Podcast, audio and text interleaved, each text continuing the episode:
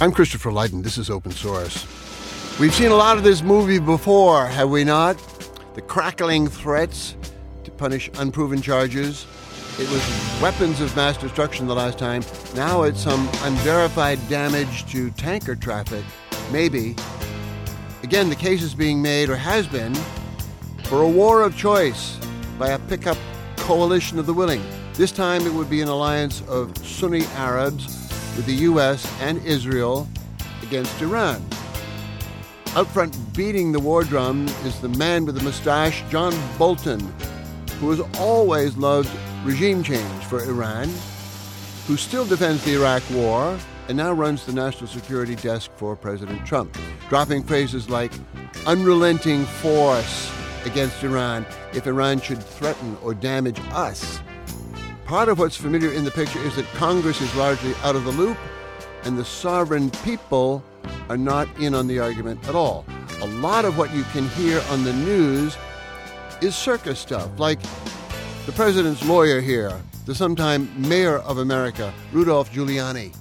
The right policy for Iran, for every good, decent government in the world, is regime change. Regime change. You. Regime change. Regime change. Absolutely. Let him hear it. Let him hear it in Tehran. The real news this week may be the Washington Post story, now in the New York Times, that President Trump thinks his staff, maybe Bolton, is trying to rush him into the sort of war that he campaigned against. So hold your horses this hour, and let's just see if we know what the war scare is all about. Paul Pillar gets us started. He's a Vietnam veteran who worked almost three decades at the CIA, close to the top, where he could see presidents making policy, most particularly George Bush on Iraq, with minimal or zero interest in what intelligence saw coming. Paul Pillar, welcome to Open Source. In the war planning today on Iran, and t- today and tonight, it's still breaking. What's new and, and what's not? Well, I think uh, the newest thing, and I would consider it a sliver of hope, is the reporting that you referred to, Chris, uh, that has the president uh, being frustrated and somewhat unhappy with uh, the hardliners on his staff, and we are talking mainly about John Bolton, but to some extent about Secretary of State Mike Pompeo as well, um, and that he may come to see uh, that these individuals are taking his policy in a direction that is inconsistent with what was part of his campaign mm-hmm. rhetoric in 19 uh, in 2018 about uh, having fewer rather than more Middle East wars.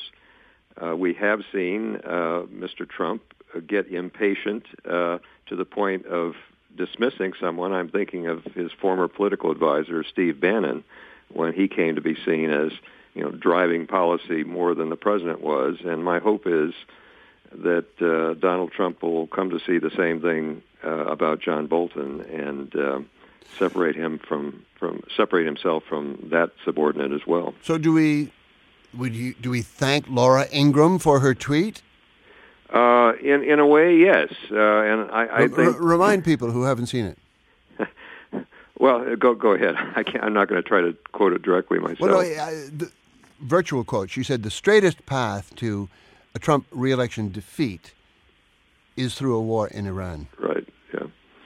Well, I, I, and this and this plays really at two levels. One is the president remembers what his campaign rhetoric was and what won him some votes uh, two and a half years ago, uh, but also uh, you know the consequences of a military conflict would go beyond, I think, what even Donald Trump would be thinking about uh, and especially if something got started, you know, in the next few months, which is what Mr. Bolton seems to want to do, the sooner the better. By the time we got to November of 2020, we would be well past any stage of mission accomplished and more into the uh, commiseration about what did we get ourselves into. You know, about the same stage we reached in 2004, 2005 in the Iraq War. Imagine, Paul Pillar, and it's not beyond the realm, that you were the CIA officer assigned to brief the president on the prospects in Iran and in a war with Iran. Sum it up for all of us. I think the key points would be uh, number one, Iran is not uh, on the brink of a new revolution.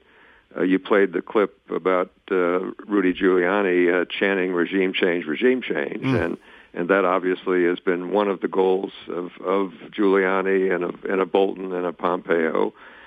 Uh, there's no question that there is unhappiness, especially over the economic conditions uh, that the Iranian people have, and they have a lot of unhappiness with their regime. But one of the things that this maximum pressure campaign by the Trump administration has done is to deflect more of that unhappiness uh, on the United States. And mm. uh, the Iranians in the street are no fools. They realize that uh, although there are multiple reasons for their economic hardships, including mismanagement by their own regime, right now the economic warfare being waged by the United States is probably the most important thing. Can you imagine President Trump pushing back with you in, in favor of military action? And what would you say? I mean, how would that go? Well, I would I would remind him, uh, especially if I were stepping out of a role as, say, an intelligence officer or a national security person, and put the political component in it to uh, remind him of what he said in the campaign and what would be likely to lose him votes in in 2020. And I think that would be most likely to persuade him. Uh, and and just about any kind of military conflagration, which would involve U.S. costs and casualties and would not bring about, uh, certainly in any time frame that uh, he could imagine, a positive result that he could crow about, that this would all be a big, big political negative for him. So you and I and sane people are rooting for some inner Donald Trump uh, against his staff. But then again, who did he think he was picking to run the NSA? I mean, or, or is he changing his mind as he goes, or is he eternally improvising, or what? Well, you know, we're not talking about a well thought hiring process. I mean, remember that uh, the, the earlier reports about why Trump was hesitant to bring uh, John Bolton onto the payroll in the first place was that he didn't like his mustache. So we're not talking about uh, you know some well thought out uh, grand strategy here, and then he picks the personnel to fit into it. Uh, I think the biggest explanation for why John Bolton got this job is that Donald Trump back uh, actually starting during the campaign made his peace with Sheldon Adelson, um, mm. and uh, we've seen the results of that in Trump's policy on Israeli-Palestinian matters. Mm. And uh, Adelson was uh, very strong on the idea of having somebody like Bolton in this position. So we should see beyond the mustache a sort of plant from hardcore Israeli right, Sheldon Adelson. I think that's not all of it, but I, if I were to uh, try to identify one factor that answers your question about you know, why this person, who now, according to press reports, seems to be going against uh, you know Trump's own inclinations, that would be the first explanation I would offer. But again, about Donald Trump, are we looking at a man who's discovering caution, even political caution, or at a capricious president who just lurches from whim to whim, guided mainly by, you know, whatever he's seen on television that day or, or, or by vanity?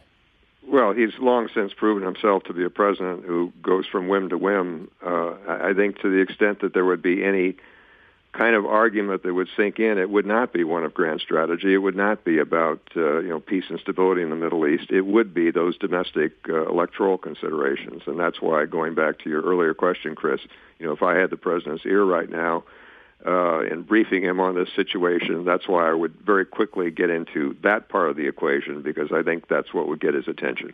So, you have his attention, and he calls. Um, uh, his national security guy, the mustache himself, John Bolton, into the room. John, remind us, what, why have do we, why must we have an anti-Iran, edgy military threat policy? What, what, how does Bolton present the case?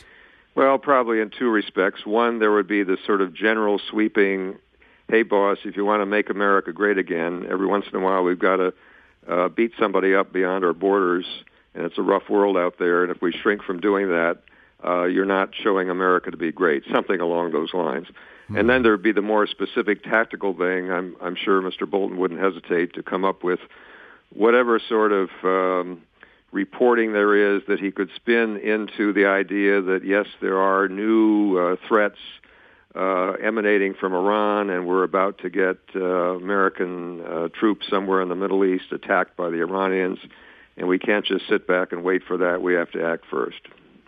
The new Donald Trump on the news wires tonight is that he'd rather talk to people.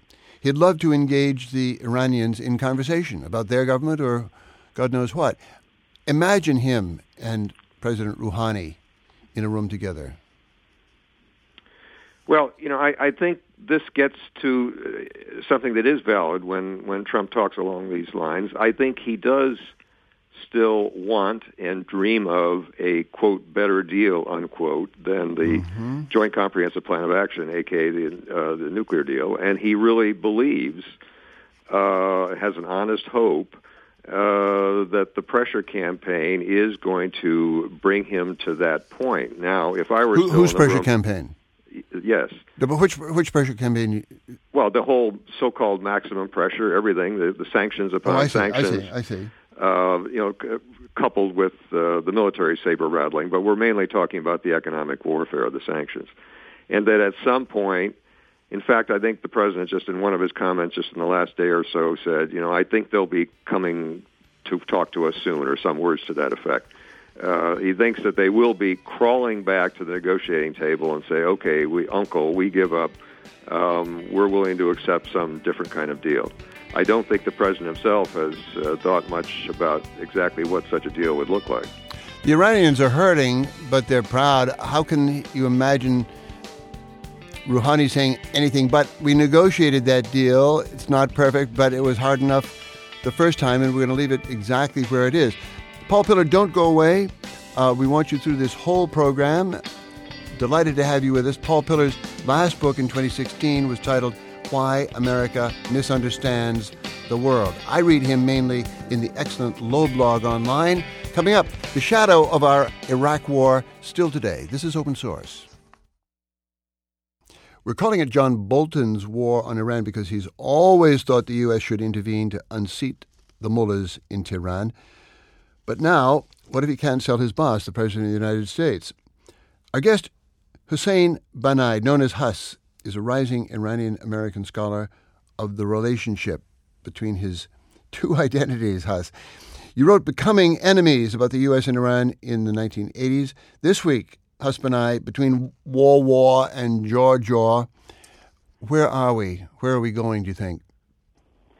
Well, it's really bewildering, isn't it? I think um, uh, I was just stepping back today thinking about how, on the 15th anniversary of the Iraq War, many of the same warning signs that uh, were blaring in our faces uh, in the lead up to that war are so present and prevalent all around us um, again. You know, Trump's uh, foreign policy on many issues, not just Iran, is really a counterfeit version of long-standing Republican and, in some instances, bipartisan orthodoxies mm. and policies that have come out of Washington Counter- over the course counterfeit last... meaning that's an interesting word. Yeah, what I mean by this is that Trump's policies aren't so much driven by conviction or principle, much less through careful study uh, or review, but rather by uh, an almost pathological desire to reverse and erase um, all Obama era policies and directives, uh, but really um, to, in the end, present a more cheapened and uh, uh, imitation of policies that we've seen before. Hmm. Um, and I think this perfectly explains the dilemma that we're in right now. I mean, this is a perfectly manufactured crisis with Iran right now that is really born out of um, uh, uh, two seemingly divergent but overlapping uh, uh, uh, po- uh, policies or pathologies, um, you could say. Trump himself seems to be um, driven by a kind of an antipathy toward Obama. In one of the recent press conferences that he had, he evoked uh, former Secretary of State John Kerry's name seven times. Mm. He never fails to mention the president's name when he talks about how awful that deal was. But never once have I, as a, a watcher of his words on Iran, have actually heard anything of substance on what particularly he opposed about the nuclear deal. I don't think he understands um, what Iran um, uh, gave up in that process, and he only sees the dollar signs that went um, Iran's way. That's mm. one um, uh, uh, uh, set of uh, impulses. The other um, uh, seemingly divergent, but again overlapping set of impulses is pre- represented, of course, by Bolton, and by which is a kind of a counterfeit version of an old neoconservative argument that is really upset about the Iran deal uh, because it conferred it conferred uh, legitimacy on the Islamic Republic and mm. brought it back into the community of nations, as it were, which is something that was uh, obviously uh, uh, not part of the plan. Iran and North Korea remain as the two uh, members of the axis of evil in the in the camp of Bolton and Adelson. Mm. Um, and I think uh, uh, those two narratives, uh, which are really cheap imitations of stories that we've, I think, despairingly um, uh, have seen play out over and over again over the last 25 years, um, uh, colliding right now. Huss, I'm listening and thinking, are we not just stuck in a totally incredible scenario that we were offered in the Iraq War? which ended in a kind of miserable, miserable destruction of a country and a kind of blank remorse in this country. We still don't get it. We don't get. We don't. We don't get the Democrats' um, connection with the Bush war. We don't get Trump's difference from the war, if there was any such thing. And here we are staggering forward. Right. I think, you know, in the popular imagination in the United States, a highly curated one by the mainstream press, um, and but also by uh, mainstream policy think tank um, uh, uh, brains, um, is the uh, uh, notion that the Iraq War, I think, was forgiven and perhaps forgotten on a technicality, um, that being faulty intelligence right? We seem to have washed our hands off of that war by saying it was faulty intelligence, and it, even if it was tinkered with or manufactured so obviously by its cheerleaders at the time, that was a particular peculiarity of those cast of characters. And since then, we've redeemed ourselves through the eight years of the Obama presidency and have not, not on. quite. I don't think we even give ourselves that credit. I mean, Obama, Correct. bless his heart, extended the, the wrong logic of the Iraq War into Afghanistan, and it's still a war. Uh, uh, uh, correct. I, that's the myth. Uh, that's you're absolutely right. But I think that's the technical, that technicality of faulty intelligence. Um, you know, good people, as James Carville used to say of um, Bill Clinton, a good man done a bad thing around the Lewinsky affair. You know, it's a central principle. Good people did a bad thing. Let's move on. Hmm. Um, but never looking at the enabling conditions, the institutional breakdown and decay that um, not only led to that terrible war, but has followed it uh, with full force. Um, you know, the media uh, narrative on Iran, um, even if it's skeptical, fails to really offer any kinds of solutions as to how we may institutionally counter um, such blatant uh, uh, acts of aggressive executive power uh, by the president. There has mm. been no hmm. piece of legislation offered by the Democrat as to how we may limit uh, the war powers that the uh, uh, executive branch enjoys today. There's been no introspection into yeah. how the legislative branch um, um, has failed us over and over again. The only commission that has looked on the Iraq War was the so-called Silberman Robb Commission on why WMDs were not found in Iraq. Oh, Huss, it's too and, painful. Uh, you're reminding me of the Fulbright hearings in which John Kerry starred as a young veteran and threw his, his medals away and said, Who's going to be the last man to die for a mistake? Strangely enough, he became chairman of that same committee and, having voted for the war in Iraq, never held hearings on what happened. It's a monumental, uh, I don't know what, pit. But I, I, want to introduce, don't go away, I want to introduce Adil Najam in the studio with me. He's the Dean of Global Studies at Boston University a celebrated teacher before this in international relations at MIT, and before that in Lahore, Pakistan. Welcome. Thank you. Adil, jump in where you like. Or shall I shall I cue you? As with, as you wish. You as have this, this wonderful image which I've half stolen of three guys going into a bar in the Middle East. Bin Salman, a guy named Netanyahu from Israel, and a guy named Trump from the White House. What happens, and what's happened to whatever it was they hatched? Well, they called Bolton. They called Bolton to bring them drinks or whatever, but essentially to come and sort of help them uh, dream up uh, pressure on Iran. Uh, and in that sense, where I would like to jump in is that we've been making this conversation about as if it's all happening in Donald Trump's head. Mm. Uh, I think a lot of it is, but but and, and a lot of it may be um, um, Bolton and him pushing these ideas that he's always had. But behind that are these two large shadows. Bolton might be you know, dismissed um, as a subordinate, but who's going to dismiss Netanyahu? and who's going to dismiss Mohammed bin Salman in Saudi Arabia, both of whom dislike not just the nuclear deal, but Iran more vehemently and more deeply and for a much longer time.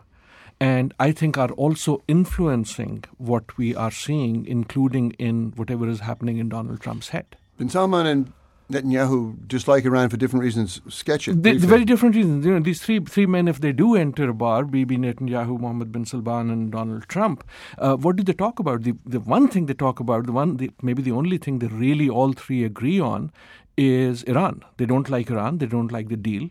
They don't like Barack Obama because he got the deal. But beyond that, why they don't like Iran is very different. And my own contention is two of them probably would like a war, the third wouldn't. The third being Donald Trump, who probably is trying to play, you know, a game of pressure. Uh, and in his head, there is this sense if we apply enough sanctions, enough rhetoric, enough pressure on Iran, they're going to buckle and come and talk to me. The problem is this Iran has been under sanctions for all my life you know, if I when when was the last time Iran wasn't under sanctions? Shah time. Shah time, right? Seventy nine. So so you can yes you can twist more sanction and you can twist more pressure, but I don't think it's going to play out like that. Uh, in many ways, you know, all wars are unintended. Uh, I don't think Iran wants a war. I don't think Trump wants a war. Uh, the problem is that wars, once they start, whether you want them or not, something triggers and then you can't stop it. That gets interesting. Trump has gone wobbly on his friends in the bar, but Netanyahu and bin Salman represent huge, permanent interests in power, and they're still around. Where does this, this lust to do something serious to Iran go? They have very stable, long standing reasons for their policy. And right or wrong, that's not the issue because I think they have their own very solid reasons in their own mind. And Iran has very strong, solid, stable, consistent policy on how to deal with this pressure. So the only sort of unknown variable uh, in this is Donald Trump and his mind and John Bolton, and that's why I think we are, we are talking about this.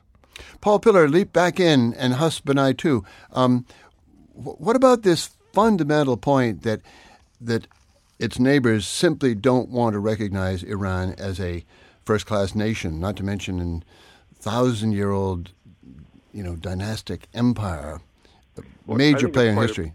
Quite appropriate for the conversation to go in the direction of talking about Netanyahu and Mohammed bin Salman, because this is a major, major influence on on U.S. policy on everything in the Middle East right now.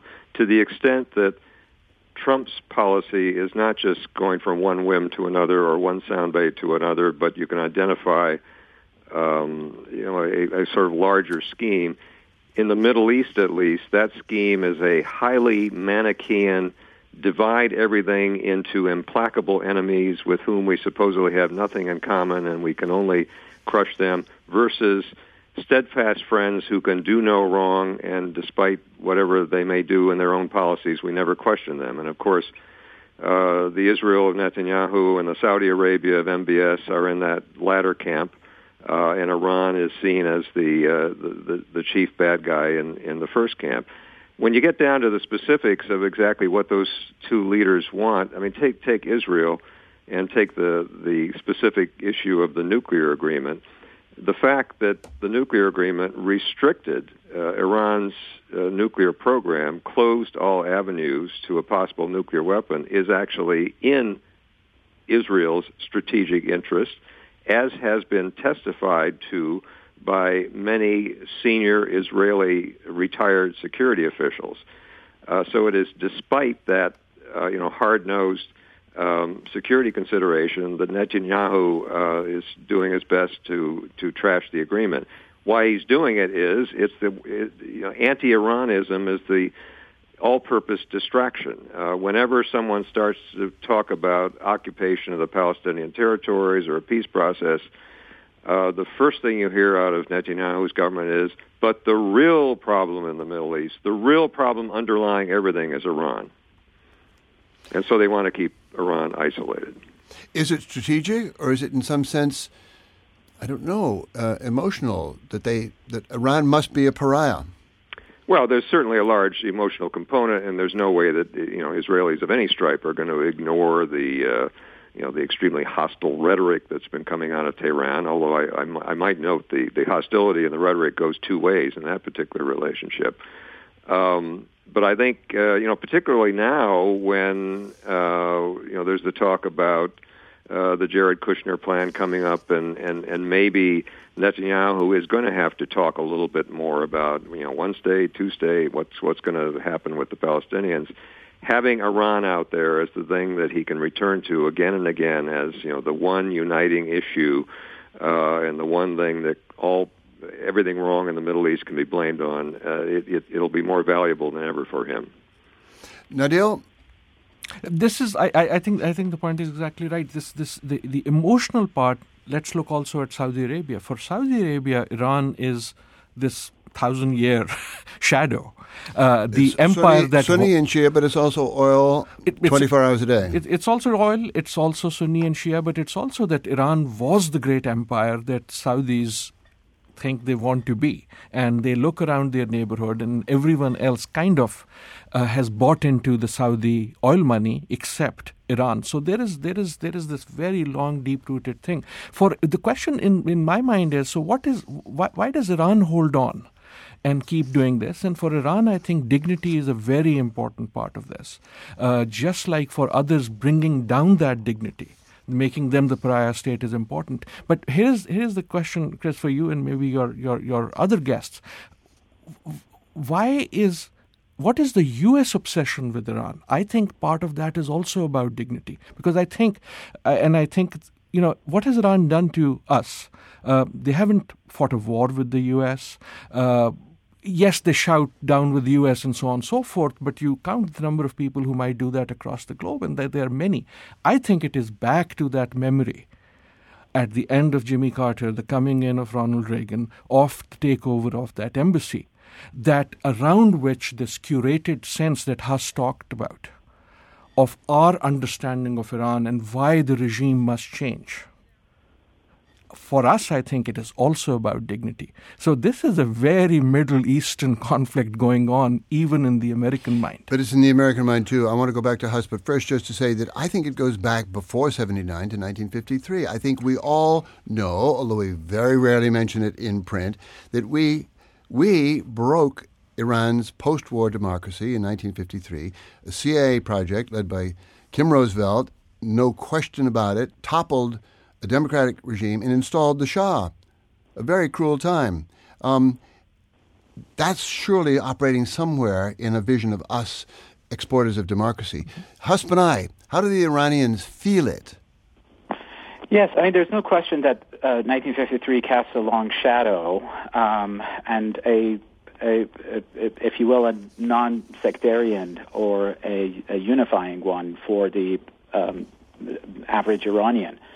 Um, but the more immediate shadow, obviously, is the revolution itself. And I think the period of hostage uh, uh, crisis, the Iran-Iraq war, which um, not only cemented, I think, in the uh, minds of Iranians, uh, American uh, kind of insistence on Iran's uh, second-tier sovereignty, as it uh, um, but only. Uh, but but but also a, an imperialist country hell bent on um, um, using Iran as a, a, tool to advance its specific interest um, in the region. But mm-hmm. I think uh, one point I want to come back to is on you know on Netanyahu. You have to remember um, he failed with two previous administrations. Uh, in the latter part of the Bush administration, in the summer of 2007, I've interviewed many of the Americans who were in the Bush administration uh, back then. Um, uh, he failed to successfully lobby uh, the the Bush White House to carry out a bombing campaign on Iran's nuclear facilities mm. before it leaves office. And it obviously failed spectacularly with the Obama administration, or it never really um, gelled well uh, with the Obama team uh, from the start. And I think this has been a very profitable electoral strategy for Netanyahu domestically to keep this hype up. Um, but uh, at a deeper level, I think it has become uh, uh, his Moby Dick, as it were, um, at, mm. at, the emotional level, that he would very much like to be part of his legacy, that he neutralized the Iranian threat, that, and by extension, the uh, threat uh, from Iran satellites um, in the region. Is it still in his mind, you think? I guess so. We'll come back. Coming up, the foreign policy blob in Washington, meaning the two party consensus that keeps getting sucked into wrong adventures abroad. And who's fighting the blob this time? This is open source. The Iran war scare heating up this week, then cooling, it seems. It gets covered among the mood swings of our president, but is there substance in that storm? The writer and Middle East scholar Derek Davison had a striking piece on the LobeLog site this week arguing that the coverage of Iran is part of the problem, and that on this story, our newspaper of record, the New York Times, is more nearly the newspaper of wreckage. I think the most egregious thing that the media tends to do when it covers Iran is that it portrays Iran always as the aggressor. You see this pattern happening over and over again the notion that Iran is planning to mm. undertake some aggressive activity, even in the context of Iran potentially defending itself against an aggressive U.S. move, a, a, military strike, an airstrike, or something like that. You can look at any map of the Middle East that has U.S. military facilities literally almost encircling Iran by any standard of reasonable interpretation, the U.S. looks like the aggressor there, and yet the media here in the United States consistently portrays Iran as sort of on the attack, and the United States is just responding defensively to these Iranian aggressions. Bring it up to the coverage today of, say, the discovery of an Iranian weapon in a boat. This is taken as very significant. The problem that underlies a lot of this is that the media and the Times, again, is, is very emblematic of this, tends to rely on the same narrow group of, of voices when they're talking about Iran, and those voices tend to be on the pro regime change, pro war side. So you've got people within the administration, you've got people from kind of narrow slice of the think tank community in Washington, places like the Foundation for Defense of Democracies, the Washington Institute for Near East Policy. You know, these are people who have spent their careers basically trying to prod the United States into a war with Iran in order to change regimes in Tehran. The FDD, the Washington Institute community, have done a very good job of sort of cultivating reporters. They get newsletters out to the media every day, kind of driving the coverage, and they make themselves available and are known to these reporters as so called experts. I get an email every day from FDD. Who are they? Yes, Foundation for the Defense of Democracy is an offshoot of the Washington Institute, which itself is an offshoot of AIPAC and the Israeli uh, lobby. They were founded in 2001. They have been consistently since then on the hawkish extreme of pretty much every issue, you know, calling for military interventions, uh, certainly for the Iraq War, calling for U.S. interventions in Syria, and above all, mm. calling for the U.S. to put as much pressure on Iran up to and including military intervention as possible. They were staunchly opposed to the 2015 Iran nuclear deal and seem to have had a great deal of influence on the Trump administration's Iran policy. But as you say, they do an excellent job of kind of making themselves available and known. You see FDD experts quoted all over the place without, you know, a, a balancing view from the other side of the Iran debate. Make what you will of the coverage of John Bolton, Mr. Mustache. It's sort of amazing. I mean, John Bolton uh, has a years, if not decades long track record of advocating military intervention in almost every situation, but particularly with Iran. He's got relationships with, for example, an Iranian exile group called Mujahideen Khalq, which is very pro regime change, and he's talked at their conferences and said things like, you know, we're going to have regime change in Tehran by 2019. I think he said that a couple of years ago. Mm. He wrote a piece once during the height of the tensions about the Iranian nuclear program to stop Iran from getting the bomb, bomb Iran was the title of the piece. And this is somebody who has an established track record, and not only that, has a record of spinning intelligence, if not outright fabricating intelligence. He was involved in the effort to spin the media to support the Iraq War, and that was only 15 years ago. And yet, yeah. you have outlets treating Bolton as though he were somebody who could be trusted when he says that Iran is uh, engaging in this escalating series of threats and something has to be done or they're going to attack American interests in the Middle East. Uh, instead of digging into that and really interrogating it, it just sort of gets treated as a reasonable statement from an administration official. But this is a guy who has a lot of stuff going on that should indicate to reporters that you shouldn't take what he says at face value. That was Derek Davison. He writes online about history in the Middle East and North Africa. He says he does not read President Trump's Twitter feed.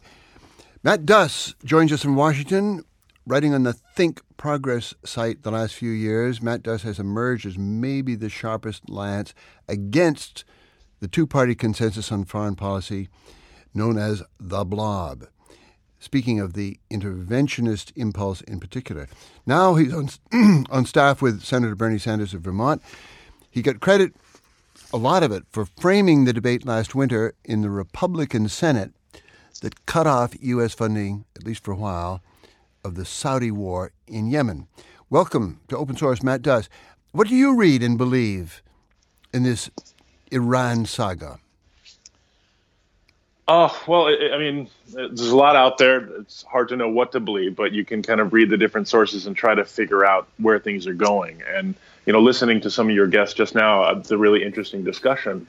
You know, one thing I would bring up, and I don't know, I mean, this just broke over the last couple hours, and this was a report from the Wall Street Journal that showed that that reported that United States, the United States intelligence services and the military now believe that some of these actions that the Iranians were taking, which they saw as indicating a growing threat, in fact, were taken because the Iranians believed that the United States was preparing to attack them. As so well, they, as, as well, they might suspect that, right? It, it's exactly right. It was, you know, a, a legitimate and, you know, a, well, not le- perhaps not legitimate, but a, a rational and reasonable move in response to what they saw as an escalation by the United States. The National Security Advisor John Bolton, who we've just been discussing, you know, going publicly to say I am moving an aircraft carrier into the Persian Gulf. We're sending these bombers. So the Iranians very understandably saw this as you know something is coming and we need to prepare uh, to respond. And I think just this just shows how you know these kinds of moves when they're taken to show strength by one side are taken as just indication well by the other side that there is a war coming and this is how we can very easily getting in, get into an escalating cycle of conflict that is very difficult to get out of. So uh, i'm very glad that it seems that president trump has sort of pumped the brakes on this when it, he seems to have finally understood where john bolton was trying to take him. Um, but it really does say something very troubling about the role that Bolton is playing here. Matt Duss, I want to know what your Democrats are saying. I don't hear their voice on much of any of this.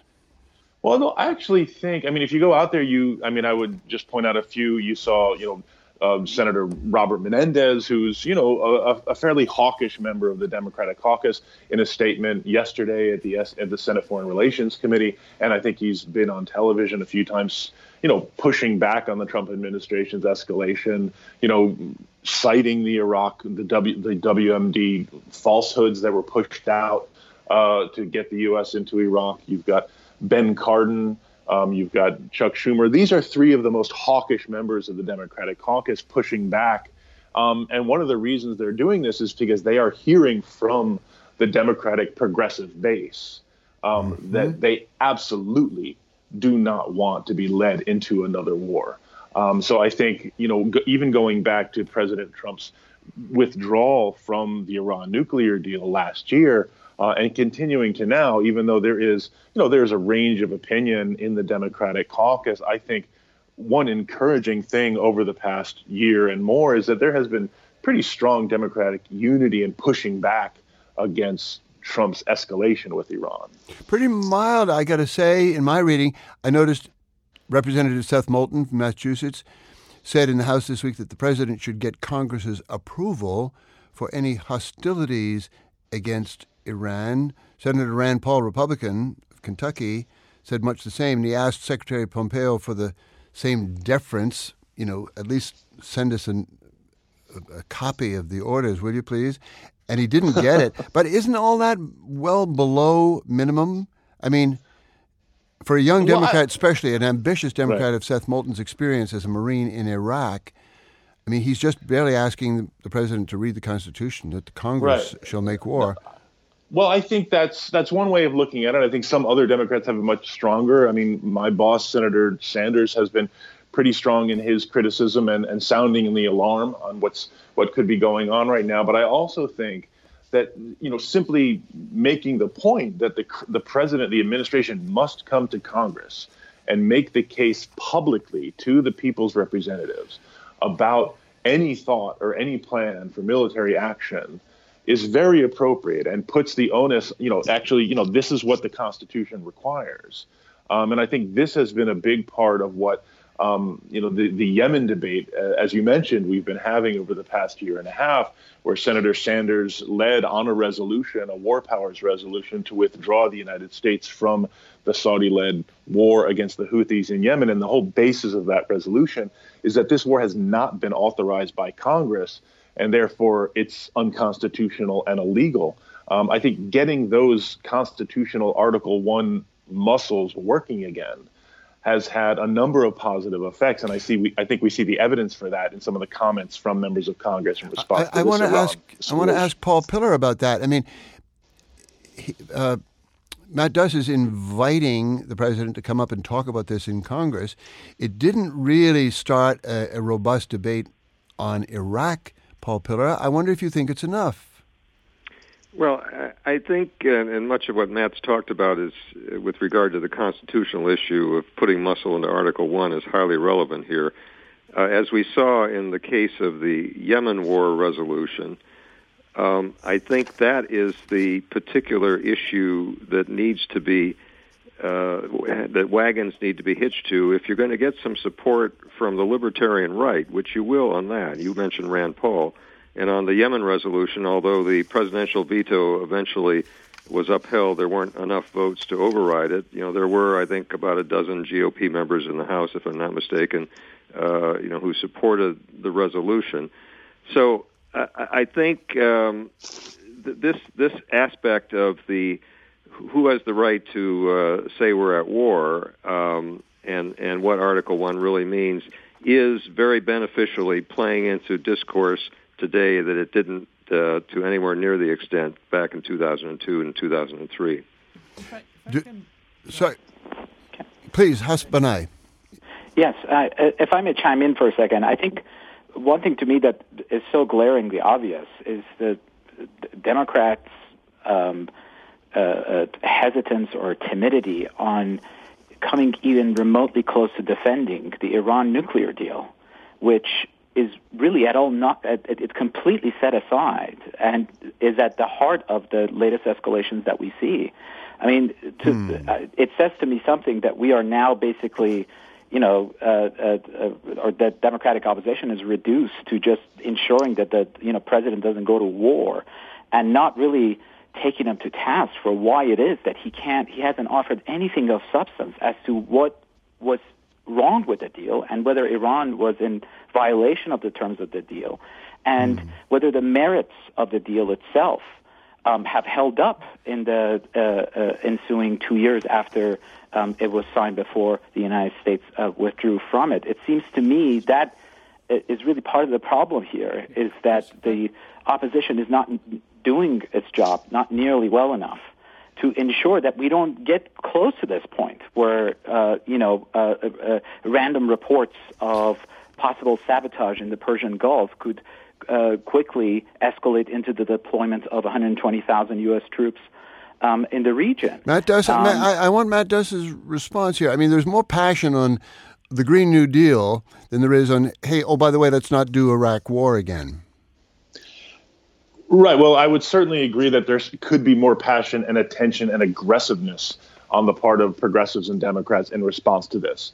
Um, no argument there. I would, however, just I would disagree that Democrats haven't been mentioning the Iran deal. I mean, just tonight, for example, there was um, you know, a Twitter exchange between Senator Chris Murphy from Connecticut and Senator Brian Schatz from Hawaii, making exactly that point. Senator Kaine has raised that. I could run down the list of a number of others. And what was the thrust of it?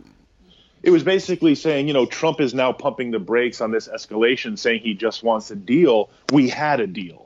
Trump withdrew from that deal. Hmm. We had a very strong deal, and Trump withdrew from it and decided to escalate this situation, which is how we got here. So but, there are, in fact, a number of Democrats, including you know my boss, who have been raising this issue from the moment this, Trump decided to withdraw. Could there be more of them, and could they be making this case, case stronger? I think there could be. Um, but there have been quite a few of them making that exact point. Huss, your turn. But, but co- uh, co- compare that to the Republican in the House under Obama inviting Netanyahu to address the joint session of Congress hmm. at the moment that uh, he was negotiating the deal with Iran. That's putting pressure. Why not invite the uh, uh, head of uh, EU's foreign policy or one of the leaders of the uh, P4 plus one come to Congress and really underline the merits of the deal? Why not be innovative at beyond Twitter exchanges and just underlining that, that a deal existed at some point in time. Yeah, it I think you're also me, saying uh, why not be theatrical, even as Netanyahu was?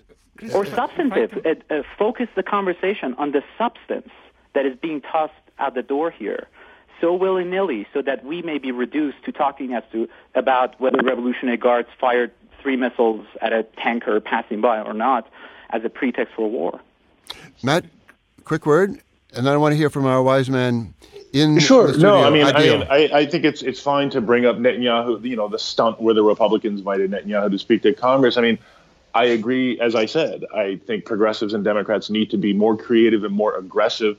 There are a number that i mentioned who are doing that. There need to be more but i don't necessarily want to see you know Democrats just reproducing stunts on their side. I think, as as as Huss said, we want to make this substantive, and so I think there's agreement um, that we need to find ways to do that.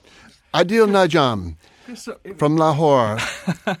so, a last word of wisdom. My, my, my, I don't know about wisdom, but my, my worry is that these Twitter exchanges, Democratic or Trump, are increasingly irrelevant to the region and maybe to the world. The Yemen mm. war goes on not because of what goes on in Congress. US didn't start or want that war. US was dragged into it. Now imagine that happening in Iran. We are talking about all of this as if we are still in a world where the US decides when to go in, how to go in, who goes in. I don't think this is that world anymore. This is not that region. Do we get I to decide the, when not to go in? I, I, think the region is might decide when we go in. This is this this I, this could we are still talking for, about for as if we have, for example, Yemen. Yemen was not a war. Yemen is not a war that the U.S. planned, and it was a war it couldn't resist. And could Iran be that? So we are still talking as if US is the only main player here. That may no longer be true. Who might be a successor? What combination? Chaos. chaos in the region which defines itself is a force unto itself and it can suck everyone in, mm. including maybe the great US. Next week, chaos. Thank you, Adil Najam. Thank you, Huss Banai and Paul Pillar and Matt Duss and Derek Davison. Our show is produced this week by Connor Gillies, Adam Coleman, and the artist Susan Coyne. George Hicks is our engineer. Mary McGrath runs our war room. She is our war room. I'm Christopher Lydon. Join us next time on Open Source.